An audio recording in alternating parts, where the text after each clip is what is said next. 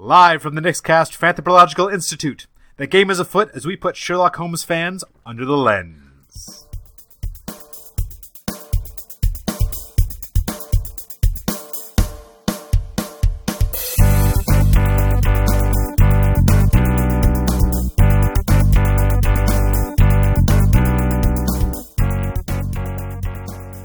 Hello, everybody, and welcome back to Fanthropological, the podcast that brings the fan's eye view to you. I am one of your hosts, Nick G.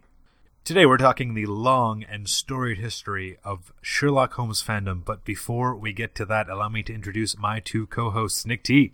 I'm a level 10 bard with the detective archetype. Nick Z. Hello, everyone. I'm just wearing a deer stalker and smoking a pipe. Elementary, my dear. Watson Holmes never did that. What? I mean, no. Lucy Liu is lying to us? I also never said elementary, my dear Watson. Oh. He did say elementary and quite frequently said, my dear Watson. It's almost the same argument as Beam me up Scotty. Oh, yeah. No, he would say Beam me up and people would say Scotty, but never the Scotty. Two. Yes. And Play It Again Sam. Those are the big three, I think. Things people said that they never said. Oh, Luke, I Am Your Father. Yeah. Yeah. So how y'all doing? I'll be completely honest. I'm a little bit down, just in general. Not the least of which because we just got back from a convention, and there's always a little bit of exhaustion and just like general, oh, this was so cool, and now it's back to mundane life. It's called Paris Syndrome. Oh, I can see that. I mean, it's not specifically Paris Syndrome because that actually refers to a real condition. Yes. But same idea. But also what people talked about experiencing after seeing Avatar, apparently. Yeah. What? Yeah. The very blue James Cameron film. James Cameron's music video for Eiffel 65's Blue.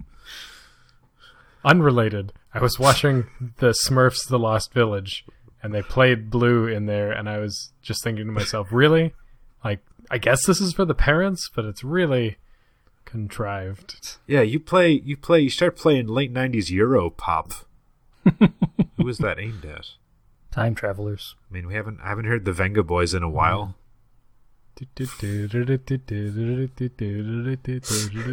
Yeah, whatever. Oh, wait, you know wait. Does a Six Flags guy dance to a Vengaboys song? Yes. That's probably the closest. Yes. We're going to get. However, I might entirely be wrong, and if you're a part of a hardcore, dedicated Vengaboys underground fan group, please email us at nickscast.com. And we'd love to profile you on the show. We'd love to hear from you.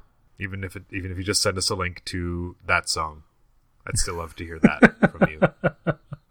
Yeah, so I mean, I'm mostly recovering from CostumeCon 35, which did have a lot of good stuff that you can check out on our YouTube channel. youtube.com/nextcast.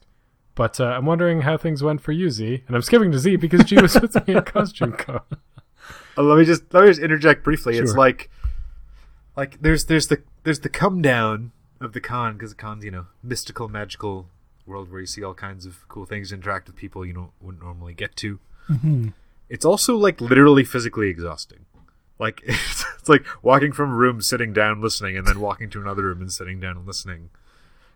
Doesn't sound that takes that much of a toll on the body, but it's like Chloe and I turn to each other and we're like, oh, we haven't eaten any in hours.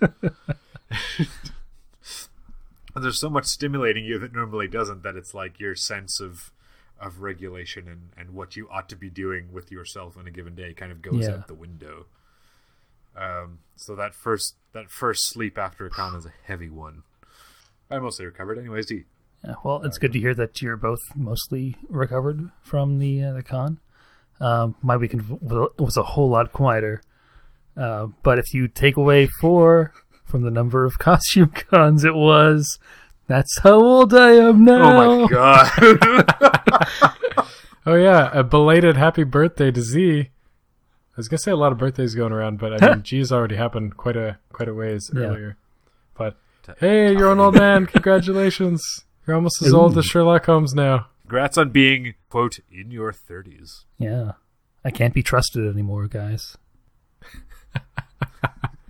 No, wait, I thought it was now you can be trusted. Well, yeah, these days I guess I could, but if I ever time travel back to the 60s, 70s, 80s, I'm all out of luck. Yeah. When the Who were saying, hope I dab before I get old, they were talking about you. Good thing I have the antidote to that song. They might be giants. Hope I get old before I die. Do they cancel out and turn into water? If you listen to both, you just and have a glass underneath whatever listening device you're using, it just produces water. It just pours water right into the glass. Yeah. Oh. It's bizarre. What happens if I play one of them backwards? I don't think anyone has ever survived attempting that. If Z is not here next week, he died in the name of science. Or I should say, air quotes, science. Only the finest science conducted at the Fanthropological Institute. That's right. But happy birthday, Z. Thanks, G. Thanks, T. Yeah, on Shakespeare's birthday, no less. So they say.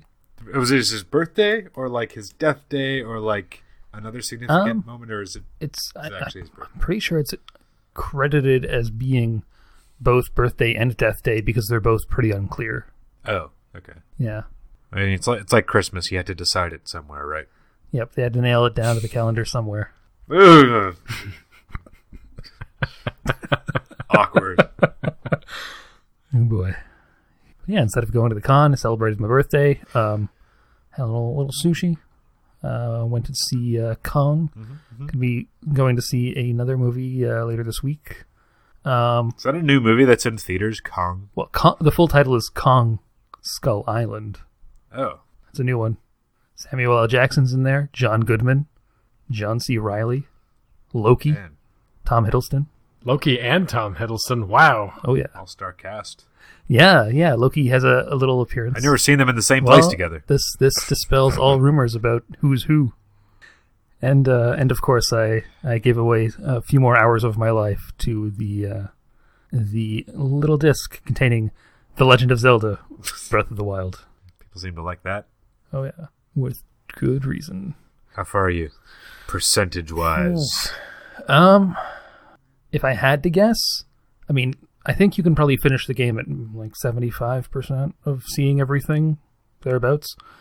If I had to guess, probably somewhere around 30. Yikes. Oh, yeah.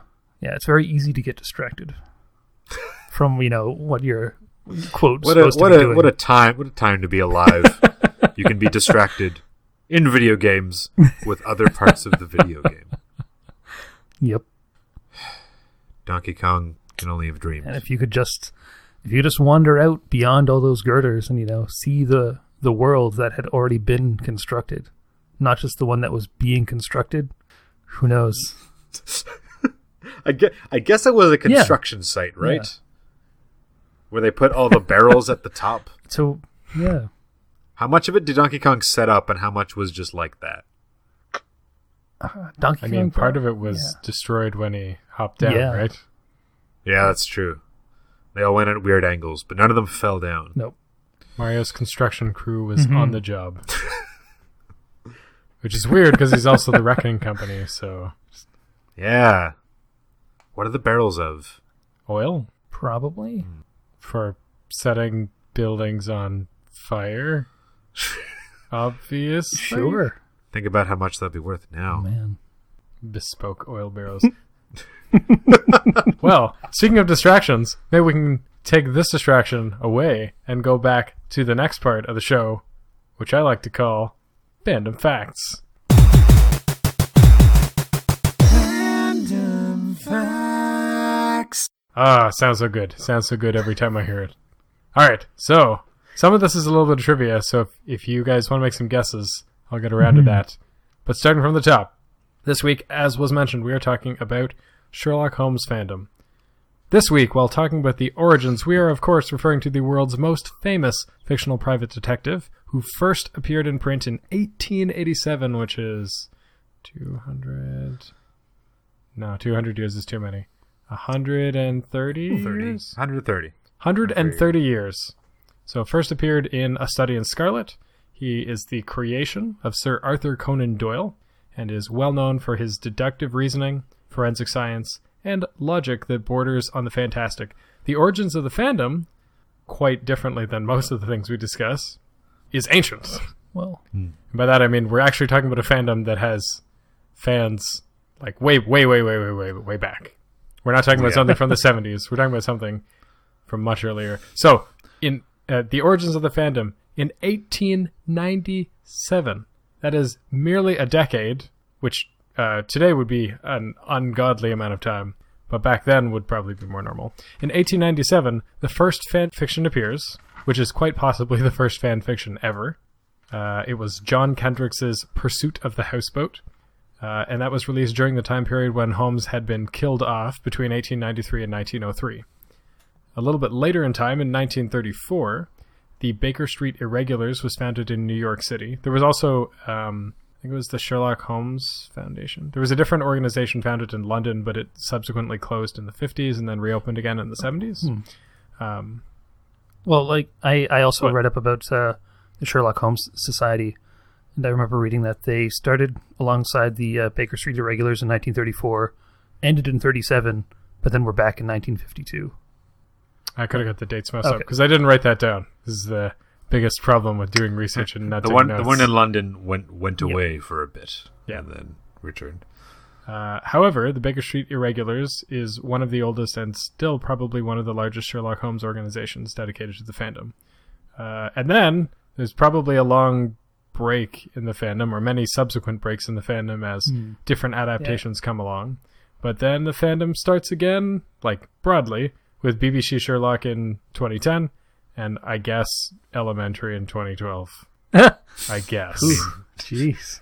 I mean, it did happen. I mean, I'll explain when we get a little further into these fandom facts. Sherlock Holmes fans are known as Sherlockians, I guess. Yeah. And sometimes Holmesians. The fandom is most active probably around now, with the advent of BBC Sherlock. The size of the fandom is hard to estimate. The highest figure from the first series of BBC Sherlock was 7.5 million viewers for the opening episode, A Study in Pink. The second series averaged over 8 million viewers. And I actually managed to get some really rough demographic information, at least for BBC Sherlock. Okay. Do people want to guess the age, ethnicity, and gender of BBC Sherlock fans? Like the majority or the... Yeah, the majority. The dominant? Yeah. I'm going to guess... Teenage white girls. All right, Z. I'll do you one better, perhaps. 21-year-olds. North American and... Z. Do you have demographics Kingdom. By specific age? Residents. I mean, both of you are more or less correct, so... from this article on Pop Matters, where they conducted a survey of Sherlock fans with over about 565 people who'd taken the survey, the majority of the survey respondents were female, under 30, and living in the U.S. or the U.K. However, it's a small survey, but that's what we got. Yeah. In terms of fan terms, one that I came across, and I'm sure you two have other fan terms, was the hiatus. Yeah. Okay, well... Z, how about you tell me what it is then? Jerkface. Just agreeing that I came across it, but I can explain if you like. Please do. Yeah, it was the hiatus is the term that fans used to refer to the period where Sir Arthur Conan Doyle was not writing any new Sherlock Holmes stories between 1893 and 1903. Much like Harry Potter's 3-year summer. Or, I don't know, the eternal wait for whenever the next Game of Thrones book comes out. Or these notable periods of waiting. Exactly. Or the Wilderness series. We'll call back to Doctor Who. Yeah, of Doctor Who. That was the most prominent fan term I came across. I don't know if either of you had others that you wanted to bring up. I have a few. Oh, okay. Sorry. I only had one more, so I mean... If you have a few, you probably covered the other one I found. Just keep using ones that I found, I guess, and I'll fill out the rest. Oh, sure. The other one that I came across was The Great Game, which... Don't define that. Don't define that yet. I want to talk about that. Okay. I'm going to... A lot more later on. Okay. I'm excited. Some mystery. Okay. A couple other ones I found. Pastiche. Yes. Oh, yes. I did come across that. Is what people called fanfics in the day. We have canon or the sacred writings, which are the canonical Sherlock Holmes, about which there is some debate about the stories printed after the original death of Holmes, or after the return of Holmes, about their inclusion. Also one of the first fanish uses of the term, or the first, in fact. Of canon? Of canon, to refer to the body of accepted works for a fandom. Yeah, outside of the English literary canon, or even a biblical canon. Sometimes Holmes was referred to as the master, which I got that from fan lore, and it itself said maybe it's not used so much as to avoid confusion with the master from Doctor Who. Understandably. Yeah. That's about it. It's interesting because pastiche is just a general term. Yeah. But it was meant as fanfic. Mm-hmm. Yes, basically. Which I find really surprising. I'm not sure that would people who were really into Sherlock Holmes in the 1890s refer to themselves as fans?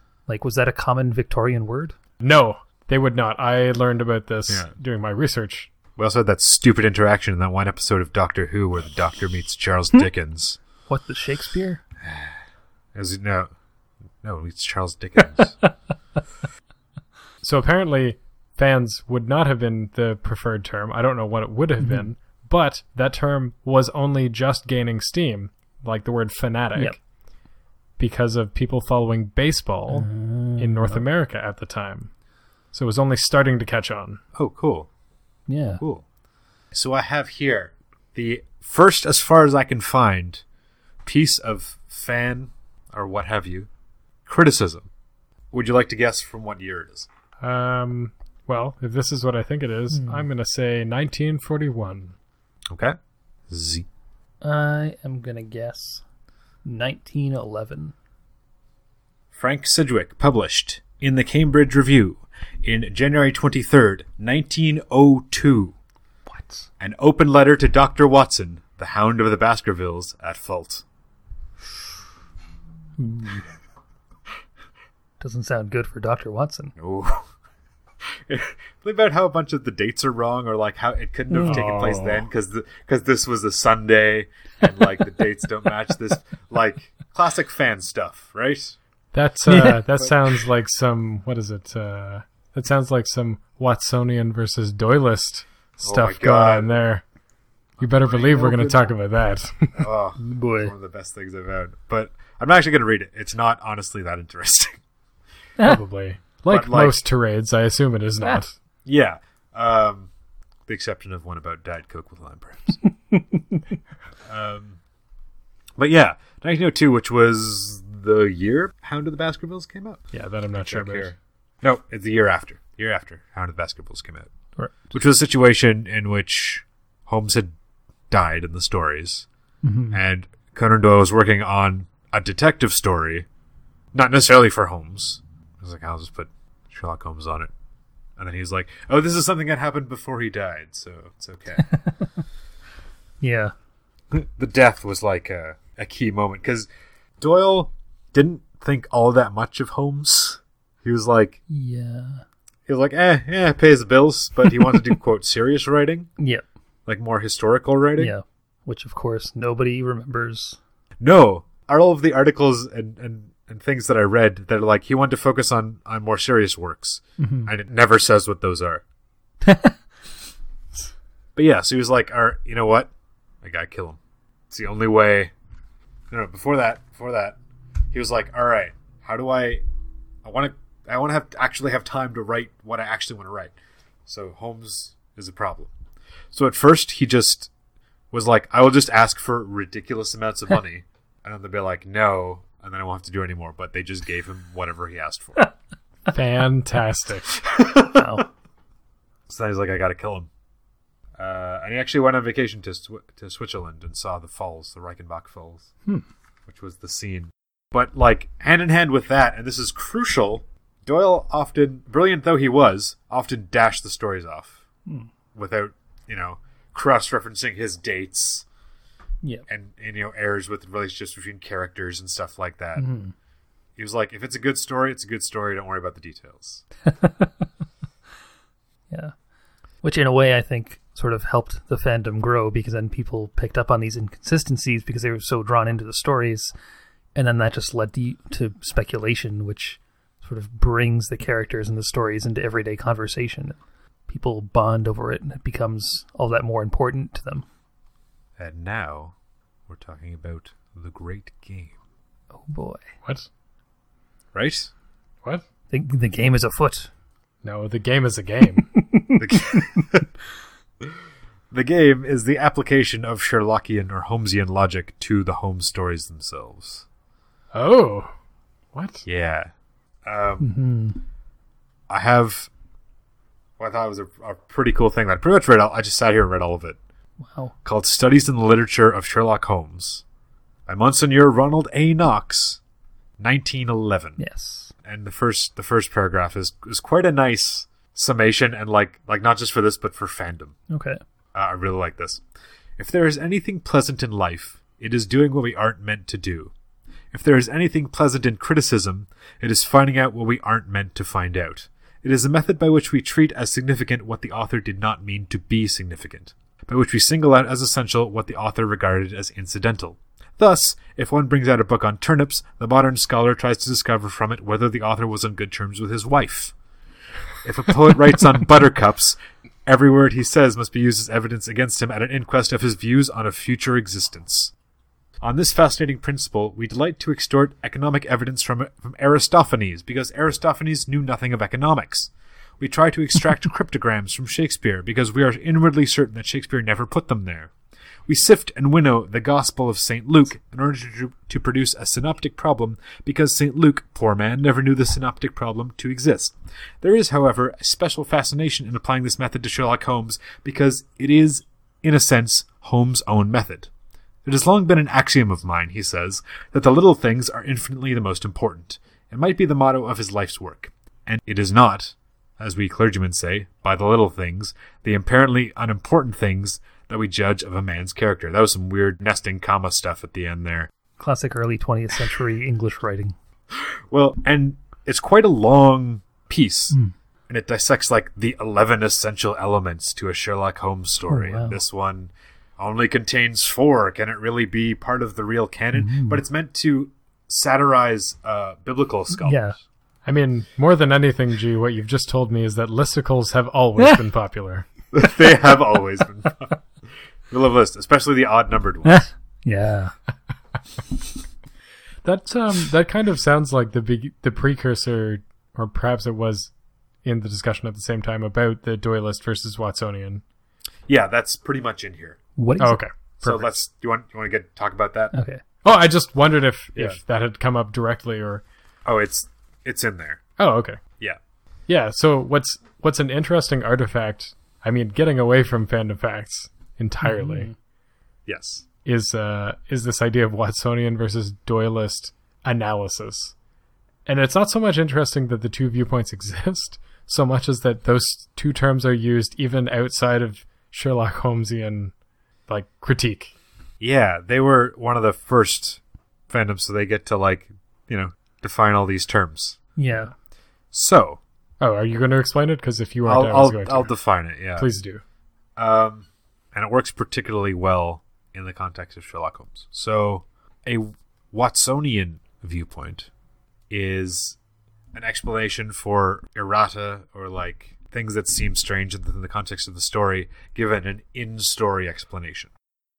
Sherlock didn't die. Watson just did that to sell more copies of the book, or he was hiding what Holmes was really doing during that time that he was gone. Yeah. Whereas the Doylist is the real world perspective. Okay. Doyle was sick of Sherlock, wanted to kill him off, kept getting letters, and so on and so forth. So that's the eternal struggle. And a lot of the fun criticism comes in, like, Doyle was just Watson's literary agent, but it was really Watson writing the stories. He was a real person. Yeah. And the thing about that is the way that the perspective that the books are narrated from, there's basically no difference between Watson and Doyle. Yeah, it's got that first-person perspective from Watson's perspective. They're narrated by someone watching him. Yeah. So, like, that was, like, solidified as, like, okay, is Watson a real person? Is this just, like, kind of hoax or something, or is Doyle just writing this? Mm-hmm. So that's the Watsonian versus Doyle. I love it gets into like stuff I was talking about, like did Watson just fake the death for another reason, to throw the spotlight elsewhere?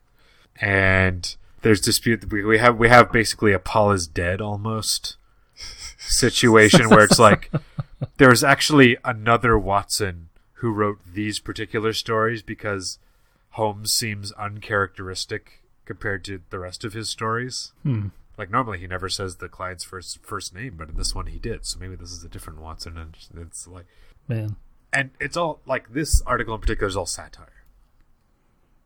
Like, mm-hmm. like the sources are like Monsieur Piff Poof and like Madame Paper Mache and stuff. So it's like, it's too bad that it wasn't like Mr. Strawman, but in French. Today it would be. But yeah, and that's the game. Piece together the inaccuracies. Examine Holmes stories with Holmesian logic. And what do you really find? That is the great game that is afoot with Sherlock Finn. Mm-hmm. Or should I say, Sherlock Holmes fandom. Right, well, taking a quick step back, briefly, just tipping our toe into fandom facts, I do have some information on how many fanfics I found. Oh, yeah. Go for it. I have stats for Sherlock Holmes and related sub-fandoms, so just all of it. Mm-hmm. Sherlock, specifically, BBC Sherlock, and Elementary. On fanfiction.net, they do not have one meta category that includes everything. So, for Sherlock Holmes, which I presume to be the literary character, there are 3,900 fanfics. Not a lot. Right. For Elementary, there are approximately 750. That is not very many by comparison whatsoever. Mm-hmm. For BBC Sherlock, there are 58,000. And on Archive of Our Own, the entire Sherlock Holmes fandom, so Sherlock Holmes, BBC Sherlock, Elementary, any of those things, there are over 100,000 fanfics. Man, oh man. If that is a roll-up category, then what is more interesting is that there are over 94,000 BBC Sherlock fanfics. Wow. Holy crow. I assume it's edition, so that means most of them are BBC Sherlock, and there are approximately 2,000 for Elementary. People love that thing. That is a lot of fanfic. Mm-hmm. A very prominently fict show. Yes. Oh, yeah. At this point, I'm sure there are like, hey, what if Sherlock Holmes was a baker and Watson was his housewife? If that fanfic doesn't exist, please send it to nick@thenextcast.com, and we will probably read it on air. Oh, that was a fan theory, by the way. Oh, yes. I had that in my notes, too. Yeah, that Watson was a woman. Oh, yeah. Yeah. Possibly one of the first fan theories. Yes, because someone read into their chemistry or like their like romantic tension, if you will, in the stories, and it was like, oh, maybe Watson was a woman. Apparently that discussion, though, was kind of tongue-in-cheek.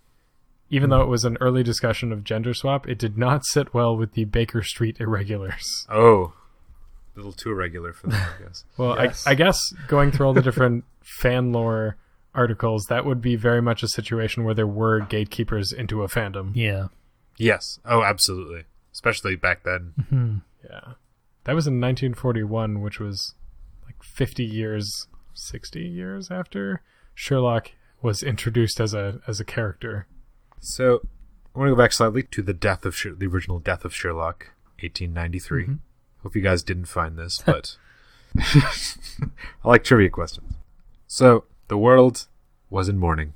It made the front page in many newspapers. Many people wore black armbands. The fan mail to Doyle did not cease. One notably started with, "You brute." That sounds like the most vulgar language that could be written at the time. Yes. Oh, yes. 20,000 people canceled their subscription to the Strand magazine that Sherlock was published in. That was like half the people that were alive back then. True. It wasn't, but... Try harder. It's like a third of the people that were alive back then. Yeah, that's a lot. Apparently, not only that 20,000 people canceled their subscription, as a result, the magazine barely survived Oh. Wow. It would always give them a gigantic bump in readership if there was a Sherlock story in there. I didn't see that. Yeah, like by 10,000 people or something. Wow. On the subject of interesting little facts about Sherlock, did you know that Sherlock Holmes, like the stories, are in the public domain in the UK and Canada, but not in the US? Oh yeah, I saw that. Yeah. Isn't that weird? Very weird. You're going to pull up a short story with no moral ambiguity. Because we were in Canada. This is my new OC, Sherlock Holmes. Do not seek out.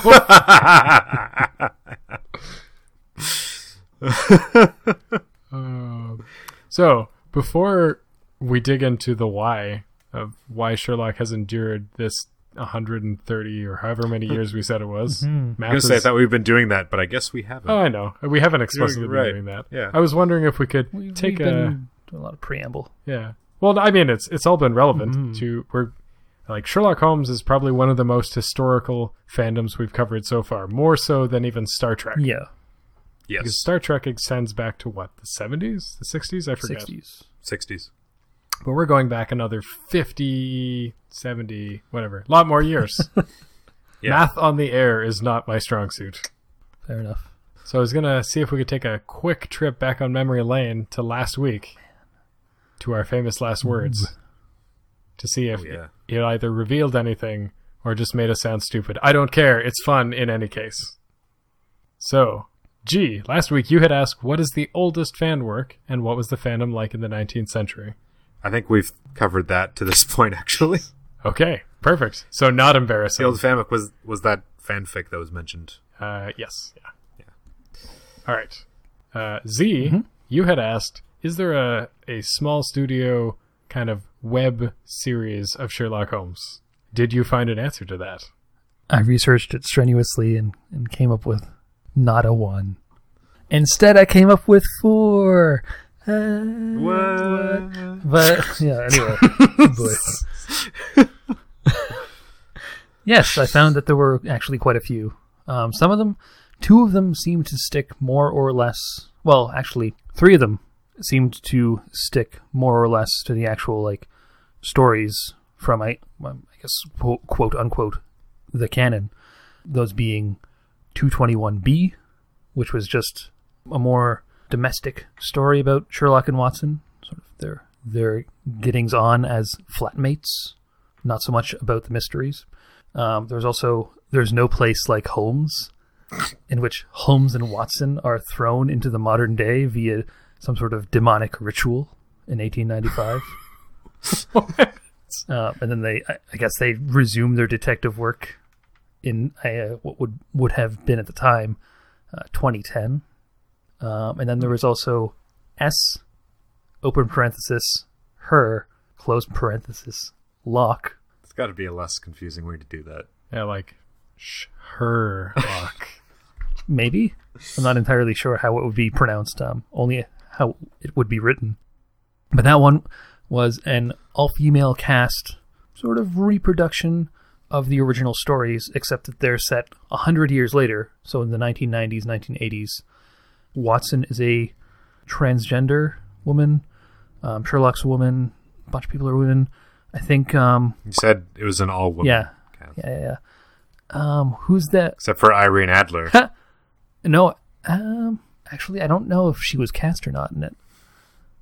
Anyway, they also had a drag queen as the house owner, the landowner. Mrs. Or in this case, Mr... not coming to me. Neither. It's not coming to me either. Boy, I think we know my answer for in or out. Hey, keep a lid on it.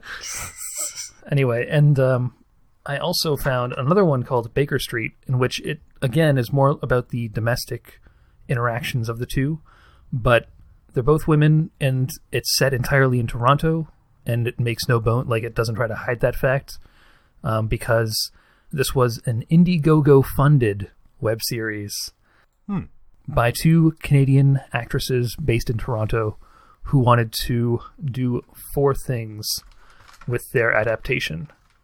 They wanted to show the universality of stories regardless of gender, increase the exposure of women of all sexualities in media, put Toronto on film as a city in and of itself, rather than just as some, anonymous city, as is often the case, and to challenge the border between creator and audience, because part of what they were trying to do with it was they were trying to do something similar to what MS Paint Adventures is always doing, in that the canon of the series was supposed to be directed by fans. Oh, cool. I don't know how far they got with that, though, because it only lasted for 3 episodes. I mean, it's a web series. It doesn't have to be very long. No, that's true. But their Indiegogo did mention a second season, which I don't think ever materialized. Okay. Yeah. Before I get to my next point, I'm going to stand up here for Flim Toronto and say, there's that one block of Yonge Street that just repeats in Kick-Ass. Oh. Cool. And in the first X-Men, when they're in that train station or whatever, that was in Hamilton. Yeah. Hey, don't forget everybody's favorite Toronto movie, Scott Pilgrim vs. The World. Yeah, that was actually... Toronto is pretty important to that story, and it was filmed entirely in Toronto. Shocker! Well, this web series, Baker Street in particular, came out in 2015, so it did come out after pretty much all of those. But I guess they still felt that Toronto needed to be more of a city on film. Yeah, I can see that.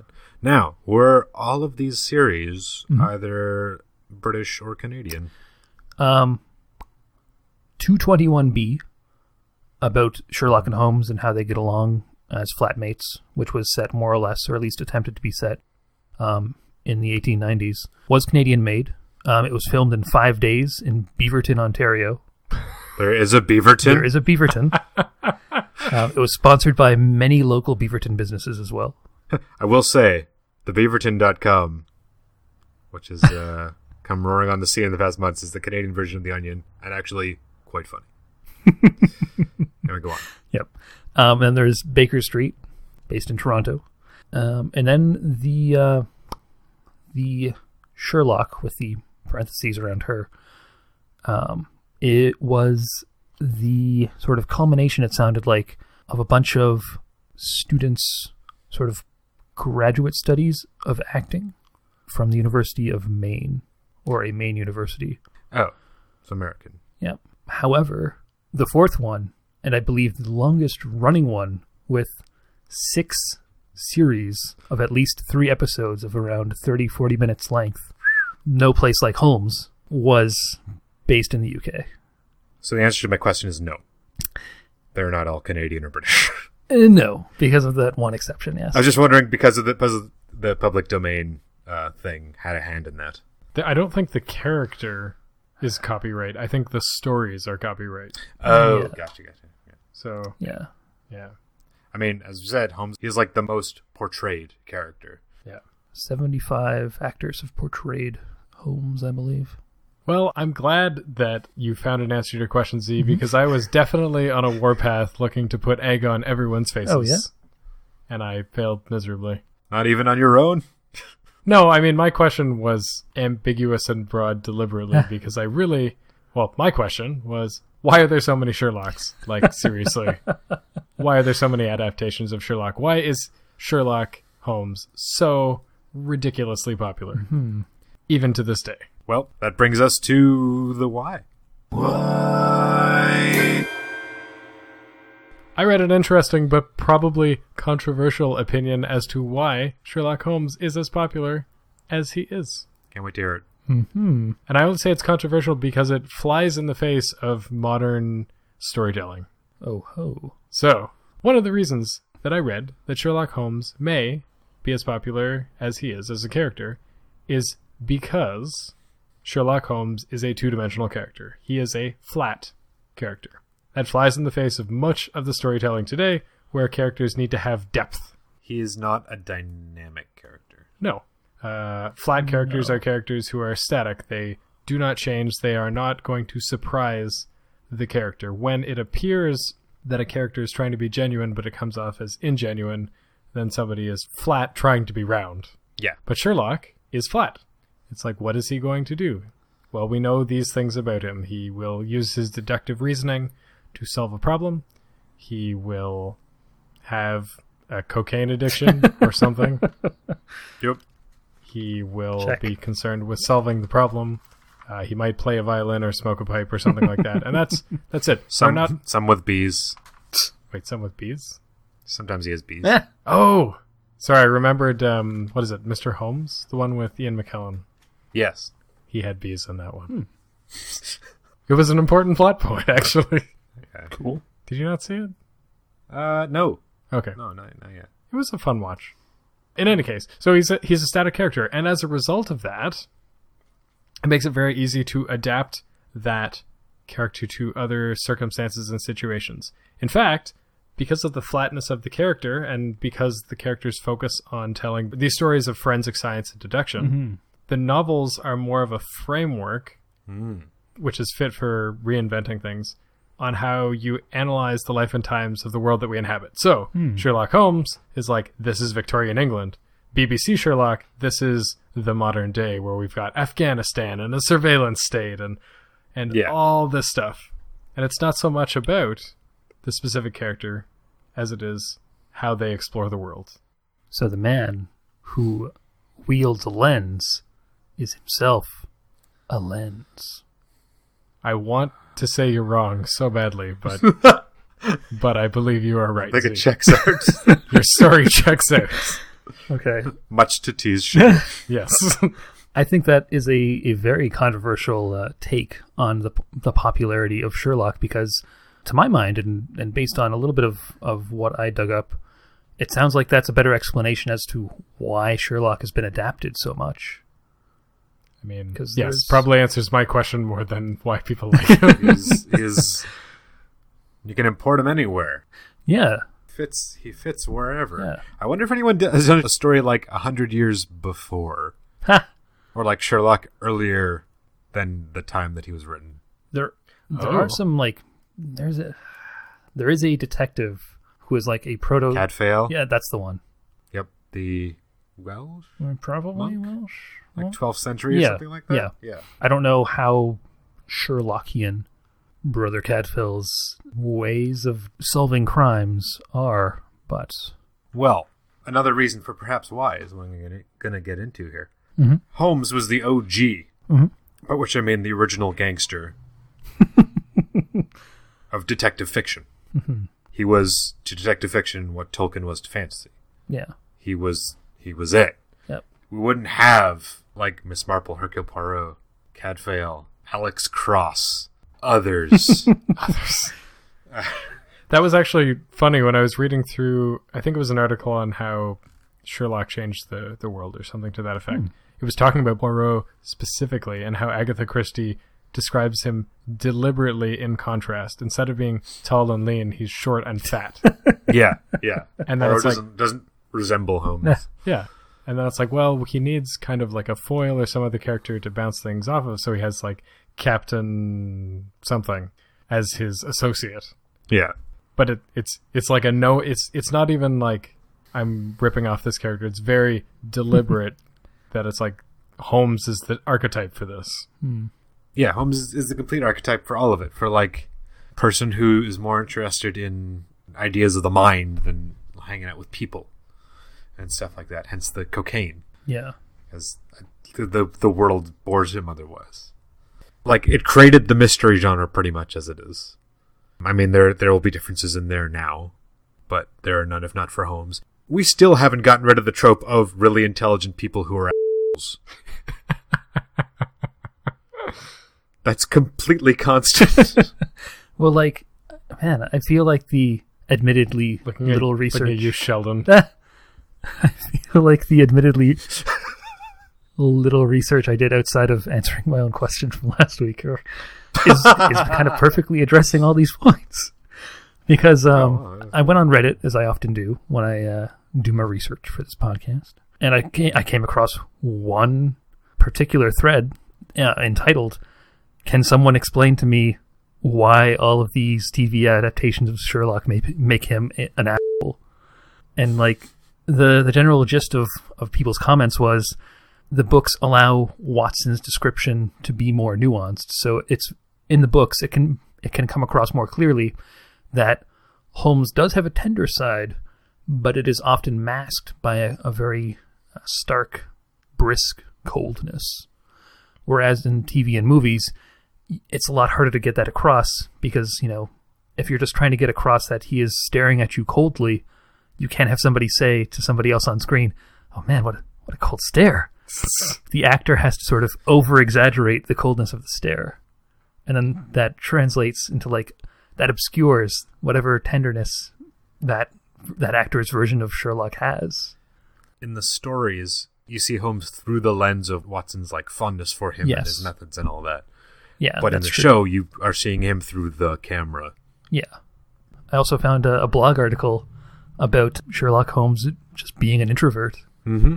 They're often the addictions. There are often a few shows, or not often necessarily, but a few shows where Holmes is just actually much like Mr. Sheldon Cooper, assessed to have Asperger's or, you know, some sort of quote-unquote social disorder. And that's why he is the way he is, very closed and all that stuff. But in this blog article, the writer makes the point that Sherlock Holmes is just an introvert. He just does all of his thinking in his own mind before he even bounces things off of Watson, his eternal sounding board. Yeah, which makes, you know, the perspective of Watson and the stories interesting that way. Yeah. That's where a lot of the apparent brilliantness comes from. Yeah. Because you don't see the steps that he's making in his brain. Yeah. That's why it was kind of interesting in BBC Sherlock where they did like the Mind Palace and they animated it. Yep. Yeah. Taking this on a tangent, that all makes sense insofar as why people like Sherlock that are from a North American perspective. Or I guess a Western perspective. So when I was doing my research, I was also trying to find out if Sherlock is universally just a Western thing or also has appeal beyond like North America, Europe, etc. Yeah. I found that the answer to that question is actually yes. Oh. Which maybe is like, well, maybe there's more to the why, or maybe that is the why. I'm not sure which. Mm.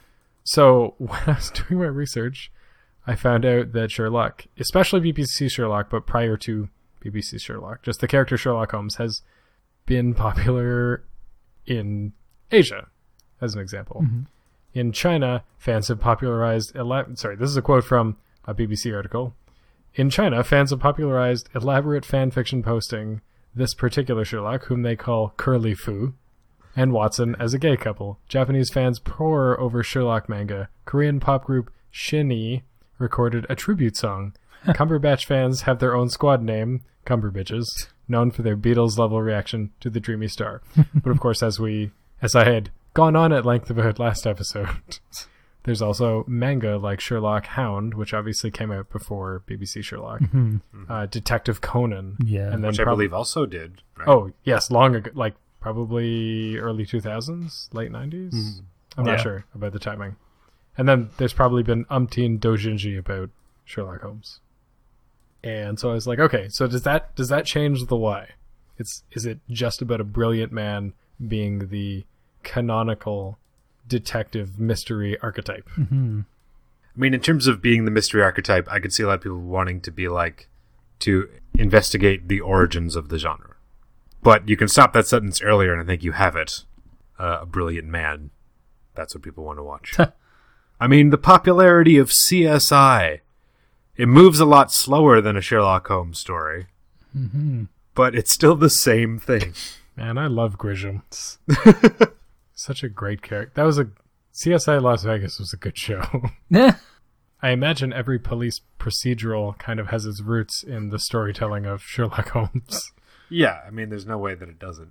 It is, however, combating a thing that Holmes may have started, which is the incompetency of the regular police force. Yeah. Apparently that came from, like, that's just part of Conan Doyle's own sort of beliefs, own politics. Bumbling police officers over here. Yep. Whereas Sherlock, in Doyle's own words, is a calculating machine. That's true. Yeah, so he does figure it out. Yeah, just set him to the mystery and away he goes. Or as a Guardian article mentioned, I think this speaks a little bit to why Sherlock Holmes is a mystery who solves mysteries. I mean, yeah, in terms of him being a flat character, was him taking cocaine ever like a problem? In the original, like lots and lots and lots of works Later works have addressed it. Yep. I remember I came across it somewhere, probably in the middle of an article that I just kind of glossed over. It kind of came out a little bit later in an adaptation by another author called The 7% Solution, which I think is a reference to the solution, like the amount of cocaine in a solution that Holmes would take. Talking about the 7% solution? Yeah. So, like, I think the idea was that he was taking cocaine, but in the immortal words of Lemmy from Motorhead, although he was talking about meth and not cocaine, you know, it's okay to take it, just don't make your whole life about it. I guess he didn't. I mean, he's too busy solving mysteries, right? Now, there's a line in the Studies in the Literature of Sherlock Holmes, the piece from 1911, that says, "It is a known fact that several people contracted the dirty and deleterious habit of taking cocaine as a result of reading the books." I don't know if that part is satire or not. That would be ridiculous, though. It's tricky to nail that sort of stuff down, because, I mean, there are a few stories about, you know, books that feature characters who do, like, extreme things, and then later on there's, like, a big trend in people doing the same thing. But did that actually happen, or is it just a story that people are telling after the fact? Cocaine did not have the cultural baggage that it has now. That's back in turn of the century. Yeah, that's true. In the 7% Solution, one of the most famous pieces of published fan fiction, I guess we'll call it.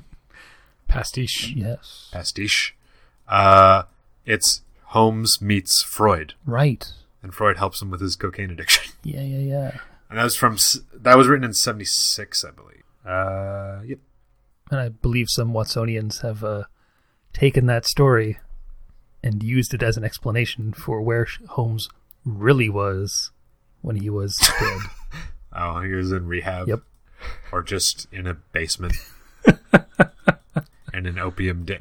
Was he in an opium den in an episode? In an episode of Sherlock, he was like in a cocaine, in like an abandoned building where coke addicts took it. Yeah. Like, there's got to be a story, either canonical or non, where they go to an opium den. I mean, I feel like I have a bunch of nesting brackets to jump out of from where I was. Because I was talking about, like, I'm like, was cocaine even a problem for him? Because he was like a flat character, and he's a brilliant machine that solves mysteries. Yeah. Much like the CSI team. Mm-hmm. Or House. I mean, House is Holmes. Yeah. House is another word for a home. He has a drug problem, and he solves medical problems using forensics. He's Sherlock Holmes. He should have been called Houses. People like watching things be figured out and seeing if they can anticipate it. Yeah. Or beat that, like, because generally you get the clues first. Yep. And then everybody... And then House thinks he found the cure, but that's not the cure. It's the second one that's the cure, and sometimes the second one isn't the cure, but definitely the third one. It's never lupus. Except that one time it was. Except when it was lupus that one time. I think it was actually lupus twice. Yeah. I did not watch all of that show. I'm pretty sure I've seen it all. There's a lot to watch. I watched the first, like, 4 seasons or something. That's a lot. That's a lot. Yeah. Good show. One thing that I'm surprised did not come up in our research, apparently all 3 of us conducted our research primarily on Sherlock Holmes, with very little to say about Watson or Moriarty, who are arguably also very important characters in the canon of Sherlock Holmes. Well, we talked a bit about Watson. Well, I mean, Watson has a cipher or a lens. Mm-hmm. Yeah, like how the reader experiences the brilliance of this two-dimensional character. Yes. Or one-dimensional character, I should say. Two-dimensional? I mean, actually... Flat things. I feel like in terms of talking about characters, these days we use one-dimensional and two-dimensional to mean the same thing. Yeah. That's why I got confused. Yeah. Basically, not three-dimensional, not fleshed out. And yet, when Conan Doyle killed him off, maybe it was just a form of protest on the part of the fans at the time, but like you had said earlier, G, people wore mourning bands, people published obituaries in newspapers, It just seems bizarre. I mean, maybe the Victorians had a different sense of character than we do, but it just seems bizarre that people would go to such extremes for a 2D flat character. I feel like there was a similar, maybe slightly more tongue-in-cheek, but there was a similar response to when Superman died. Okay, yeah. Also, hashtag not my Christian. Nah. Is that true? The same? No, it is obviously not the same. But I mean, just the, like, you have to think about the context of the time, right? Like, so you had a number of people being outraged about a very popular character dying. I don't think that's any different than people making large spoilers about things and being upset about them. You know, certain characters in Harry Potter getting killed off, that kind of thing. Who shall remain nameless. People die in Harry Potter. Spoiler? I don't know. But that's what I'm talking about. Just that at the time, there weren't the same outlets that existed, and the whole human network of communication was completely different. Now we have the internet, so something like that could happen today, but it would be much more subdued because it would probably take place in a tweet storm over like 5 to 10 minutes or a few days or some weeks or an entire presidency or whatever, and that would be what would happen, probably followed by other actions. But there wasn't the same way to participate in the fandom, which is also not something that came up because this isn't an episode on how historical fandoms work. True. Like, people wrote in, that's all they could do. People unsubscribed, that is all that they could do. Unsubscribed. No, subscribe. Some letters Doyle wrote back as Watson, further confusing the line between the two. Oh man! I'd like to know if anyone thought Watson wrote The Lost World. However, shall we move on to In or Out? In or Out. I'm loving these new little... I'm glad you made these little jingles, G. They're great. Yeah. Me too. I'm loving them. All right. So this is part of the show where we find out who's in or out. And by that I mean, are you going to do more of the thing that we talked about earlier on like 5 minutes ago? Or are you going to do less of the thing? He loses his ability to form confidence. I just like saying things goofy. It's the part where we talk about if you're going to participate more in the fandom or not. In some cases, that means participating at all or dropping out. I'm going to start with Z because I think I usually start with G. All right. Hey. Okay, well, I'm good to go. In that, I already know my answer, which is I am out. Shocking. Ooh. That's right. In part, I'm out because, you know, I've just never really been that interested in mystery stories. And I see myself being drawn in to Arthur Conan Doyle's Sherlock stories. There's probably a pinch of spite towards the Victorian era for misinforming everybody about the medieval period too, but that's neither here nor there. I think it's exactly here. It is mostly here. And a little bit over there. Mm. But I am out. All right. Well, I mean, basically, like, Doctor Who is pretty much a straight grab of the Sherlockian archetype. Mm-hmm. But in a sci-fi setting, yeah, that's true. I mean, with a little more dressing, like, he's a lot friendlier, obviously, than Sherlock is. But, yes, but the deduction is still there. Yes. What about? I'm going to swing it over to the man who's usually number one, G. What about you, G? Okay, I'm in with a question mark. Okay, so I watched the BBC Sherlock when it came out, and I really liked it. And I was on top of it. Came out generally around beginning of the year, and I was interested. And then there's been an entire season now that I haven't watched.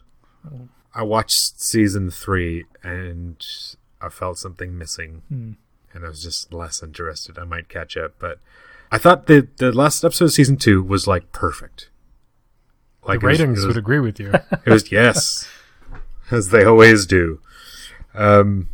It was exhilarating. It was just beautifully done. Yeah. And then I feel like the ensuing season 3, both started taking pot shots at fandom. Not like real serious stuff, but like kind of making fun, like, you really love this show, don't you?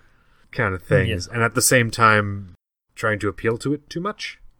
I feel like between 2 and 3, something had really changed. And that makes me not that interested in it. But reading this over, doing all the research reminded me, like, there's a lot of the actual stories I haven't read, and I haven't read any of the novels. Wow. So I do intend to read those. Kind of get the whole sacred texts in my head. Yeah. And, you know, there's lots of ways to experience Sherlock that isn't the current BBC show. I don't think I'm going to watch Elementary. But I'm gonna try and read all the Doyle stuff. Mm-hmm. So I'm gonna say that I'm in. T. I'm gonna say that I'm as in as I could possibly be in. I probably won't participate in the fandom because I've got too much other stuff to do. But I mean, as we were talking about the show, I mentioned, you know, House, and you talked about CSI, and we mentioned BBC Sherlock, and I probably mentioned some anime. And, you know, I didn't mention those just because I know about them. I mentioned them because I've seen a bunch of them. Now, like you, I haven't seen series 4 of BBC Sherlock, or the there was like a little special in between where they had more of a historical. They did it like in the era. Yeah. Yeah. I haven't seen either of those. I know that series 4 is out now. It actually came out at the beginning of January, so I'm well behind. Mm. But I mean, I love watching that. I love watching House and watch this man who's obviously in a lot of pain and also very rude, but also brilliant, mm-hmm. deducing things. You're like, oh, I mean, with House, it's hard because I'm not a doctor and I don't know very much about medicine. So it's very unlikely that I'll figure anything out, mm-hmm. but it's still really interesting to watch. It was always really interesting to watch. Yeah. And I think back to the first episode of series 3 of BBC Sherlock, where they had all those hilarious, how did he survive? That was great. I love that. I did not like that. Oh man! Because they never told you. No. Oh, that part doesn't bother me because it also reminds me a lot of Adventure Time, where they have the fanfic. Oh, yeah. In universe, and I love that. But that's separate from Sherlock. I wouldn't mind if we came back up and running, or Sherlock spends 5 minutes being like, "Oh, I actually didn't die because of this," but. To make the whole episode about, oh, is this how it happened? Do you really want to know? And then just be like, oh, I guess not. He's a mystery. It was a little too much for me. All right, fair. Oh, I will also add, I do want to watch Mr. Holmes, the movie. That was worth watching. I enjoyed that. And one of my favorite authors, Michael Chabon. Oh, yeah. Has written a Sherlock-inspired novella, ooh. Which I want to read. So those as well. Okay. Anyway, as I was getting to, I'm in as much as I could possibly be in. I will probably continue to watch Sherlock Holmes-themed things. Every time I go to the chapters lately, they have had a manga adaptation of a Sherlock Holmes story in the BBC Sherlock universe, and I'm like, should I pick this up? Interesting. The answer so far has been no, but when I pick it up, I will let you know. Anything could happen. Mm-hmm. It's been out for a while. I think it's only been at chapters very recently. Mm-hmm. All right. Fans of the week. That one we don't have a segue for. Yeah. Oh, no. Hold on. I can do this. Sunday. Are you ready for Fans of the Week? We're selling tickets, and we'll give you the whole seat, but you'll only need the edge. Perfect. If you're not there, you better be dead or in jail. And if you're in jail, you better break out. No. That's right. That's got everyone ready. Yep. This is the part of the Fans of the Week. Oh, we're talking Fans of the Week, where we try to find interesting tweets or other things by fans to just show how awesome the fandom of the fandom that we're talking about this week is. I managed to find a few Fans of the Week. I have 3 fans. I will include the links in the show notes so you can actually see these things. They are somewhat textual, so at least we got that going for us this week. The first one is from the Today I Learned robot on Twitter. And it says, today I learned that Sherlock, a 7-year-old TV show that's ended its 4th season, has 13 episodes in total. I guess so. Mm-hmm. Right? Each one's like a movie. Yeah. Yeah, like so 90 minutes. Yeah. The second one is from Twitter user Zoeedy. The caption is, this pretty much summarizes the entire show, and it's a series of pictures of Watson. And the first one just says, did I just text a murderer? Did we just break into a military base to investigate a rabbit? Did you just drug my pregnant wife? Did you just get engaged to break into the office? that's pretty much BBC Sherlock. Highlighting what we were talking about Holmes earlier. The last one I think is interesting because it kind of ties together some of the other fandoms we've been talking about. This one was from Fandom Life with a series of hashtags that I'm not going to read, but it's a conversation between two people. One person's like, so what religion are you? Fandom. What? No, I mean, who do you believe in? I believe in Sherlock Holmes. Pause. Moriarty was real. Pause. Pause. So you don't believe in angels? Of course I believe in angels. Sam and Dean run into them all the time. Who? They also run into demons all the time. But that's why they have salt. The other person's like, well, I believe in the Lord, the last of the Time Lords. Boy. And then, you know, the person starts spinning around circles doing the Doctor Who do-wee. Nicely covers all of the fandoms we've done so far this season. So far, yeah. The last one looks like it comes from subreddit Jokes. Bold Elf 7 posts, is this true? And it's the question is, why are Sherlock Holmes's taxes so low? Hang on. I think you guys can get this. To get to the other side. Makes no income. Because he's a master of deduction. No. Weren't clever enough for that. Nicely done. Clearly not. Those were this week's Fans of the Week. Hey. Cool. Thanks, D. It's my life. All right. So for the spotlight this week, it is not a Sherlock thing. What? But it is a thing that I discovered just today that cuts right to the quick about what this podcast is all about. Oh. Anime Origin Stories. An interview project by Lauren Orsini, a.k.a. the Otaku Journalist, is an interview project in which fans share the earliest things they can remember about their introduction to anime fandom. She's trying to interview people on a mass scale, get as many people as possible involved to get like a good idea of how anime fandom started and evolved in the Western world. So it's like just started. Oh. AnimeOriginStories.com. So if you are an anime fan, head over there. Tell your story and help us get like as much info as we can about the fandom. Yeah. So by the end of it, we have a giant heap of info on which to frolic. Nice. Metaphorically. AnimeOriginStories.com. The other spotlight that I have is one that we brought up in the past, which is appropriate because I'm talking about the Race Against Time. Ooh. Now in its third year running, the Race Against Time is our annual charity live stream, where we work our way through Chrono Trigger, obtaining all of its various endings, also raising money for the Alzheimer's Society of Canada. Last year we raised over $1,200 Canadian, and this year we have plans to surpass that.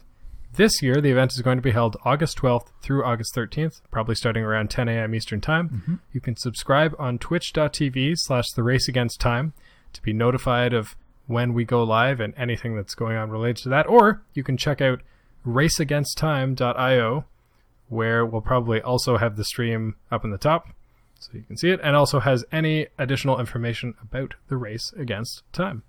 Yeah, it's been a blast. Last 2 years we've done it. Hopefully this year will be bigger and better. Yes. And we have a lot of people along for the ride. Yeah. We're going to play more Chrono Trigger than we ever have before. Yes. Yes, we shall. If you would like to hear more from us, we are at the Nextcast on YouTube, on Twitter, on Instagram, and on Facebook. We're also on iTunes. If you're listening to us on iTunes, we'd love it if you would subscribe or throw us a rating or review. Helps more people hear what's going on over here, and really appreciate to hear your thoughts on the show. Also, if you want to see us continue to produce the amazing fantasy content that we produce ad-free every week. You can support us on Patreon by becoming a patron. Even a monthly pledge of as little as $1 a month can make a huge difference in us producing the content that you listen to and watch every week. So check that out, patreon.com/thenextcast. As you said, we have content coming out every week, whether it's the podcast, whether it's what we have coming out on YouTube, the various things that we have on YouTube, and we only have 6 arms between us. With your help, we can get robot arms. Yes. So please donate now. Thank you. And if you'd like to join in the conversation on Twitter, be sure to use that hashtag Fanthro, hashtag F Fanthro, because #Fanthropological is just too long. It's twice as long as it needs to be, and following the adage of shortening things, cut out half the words. Having this genius 5-syllable name for the podcast. Yeah. But we'll go with #Fanthro, because I don't see anyone else using it, so we're going to jump along. And with that, we will jump along into our famous last words. Famous last words. All right, this is the part of the show where one of us says something embarrassing, and it's probably Z. Woo. I mean, what? This is the part of the show where we're going to pose some questions, or just a question, about next week's fandom. In this case, next week, we are talking about Transformers. And so if you had one question or one statement to make about next week's fandom, what would that be? Starting with you, Z. Not because you're going to give the most embarrassing one, but because I picked you. Because according to previous episodes, by random selection, the answer is always Z. We've done it twice. My very, very specific question is, why was Orson Welles a voice in the Transformers movie? Ooh, I like that one. You're not curious about Leonard Nimoy? Just I feel like the answer would be because they paid him. Yeah. Well, yeah, but I mean, you can't just pay him to say stuff. I mean, Orson Welles famously threw away that ad copy because he wanted to say, he wanted to tell people the truth about Beth's peaches or whatever it was he was advertising. You know, the copy sounded crispy. Too crispy. So that's Z's stupid question. You boy. Oh, boy. My much better question is, why did they use Weird Al's Dare to Be Stupid in the Transformers movie? Oh boy. How could it possibly be appropriate to Transformers action? I mean, are they all going to center around the 1980-something Transformers movie? I didn't think of my question until Z said his. Oh, that's fair. So the answer to that is up to you two. Yes. Okay, yes. That's fair. I am not actually going to ask a question about the movie because I can't actually think of very much about the movie. Like, I've seen it twice. I don't remember very well. My question is, who is supposed to be the primary demographic of Transformers? Because the only people that I know who seem to watch Transformers are, like, my age, but they keep making movies and TV shows. Yeah. So what's up with that? Is Transformers only for old people? Yeah. Well, there was that one Transformers movie with the old Transformer. What? Death of the Old Transformer. I think it was number 3. Do you mean Logan? No. No, I think it was the third movie. It was a Transformer. Dark Moon something? Something like that. It was a Transformer with like whose voice actor decided to play him as an old Jewish man. Okay. Fairly bizarre choice. Yeah. All right, less embarrassing than I thought, but still, last words, nonetheless. Answers to all these questions and more. Yes. Next week on Fanthropological. Goodbye, everybody.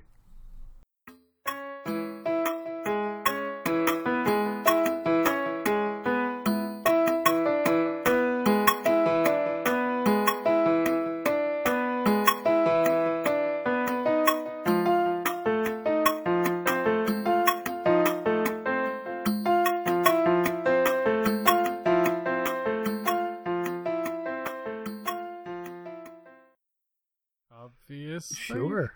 Think about how much that'd be worth now. Oh, man. Bespoke oil barrels.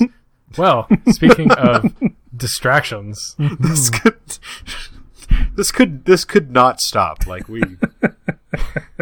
there's no end. I know. No. Speaking of distractions, great projects aren't finished; they're only abandoned. Oof. Go on. I don't want to. Speaking of distractions, maybe we can take this distraction away.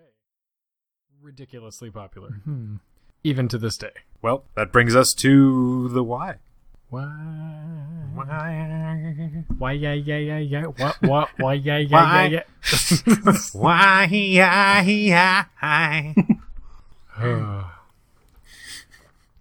I read an interesting but probably controversial...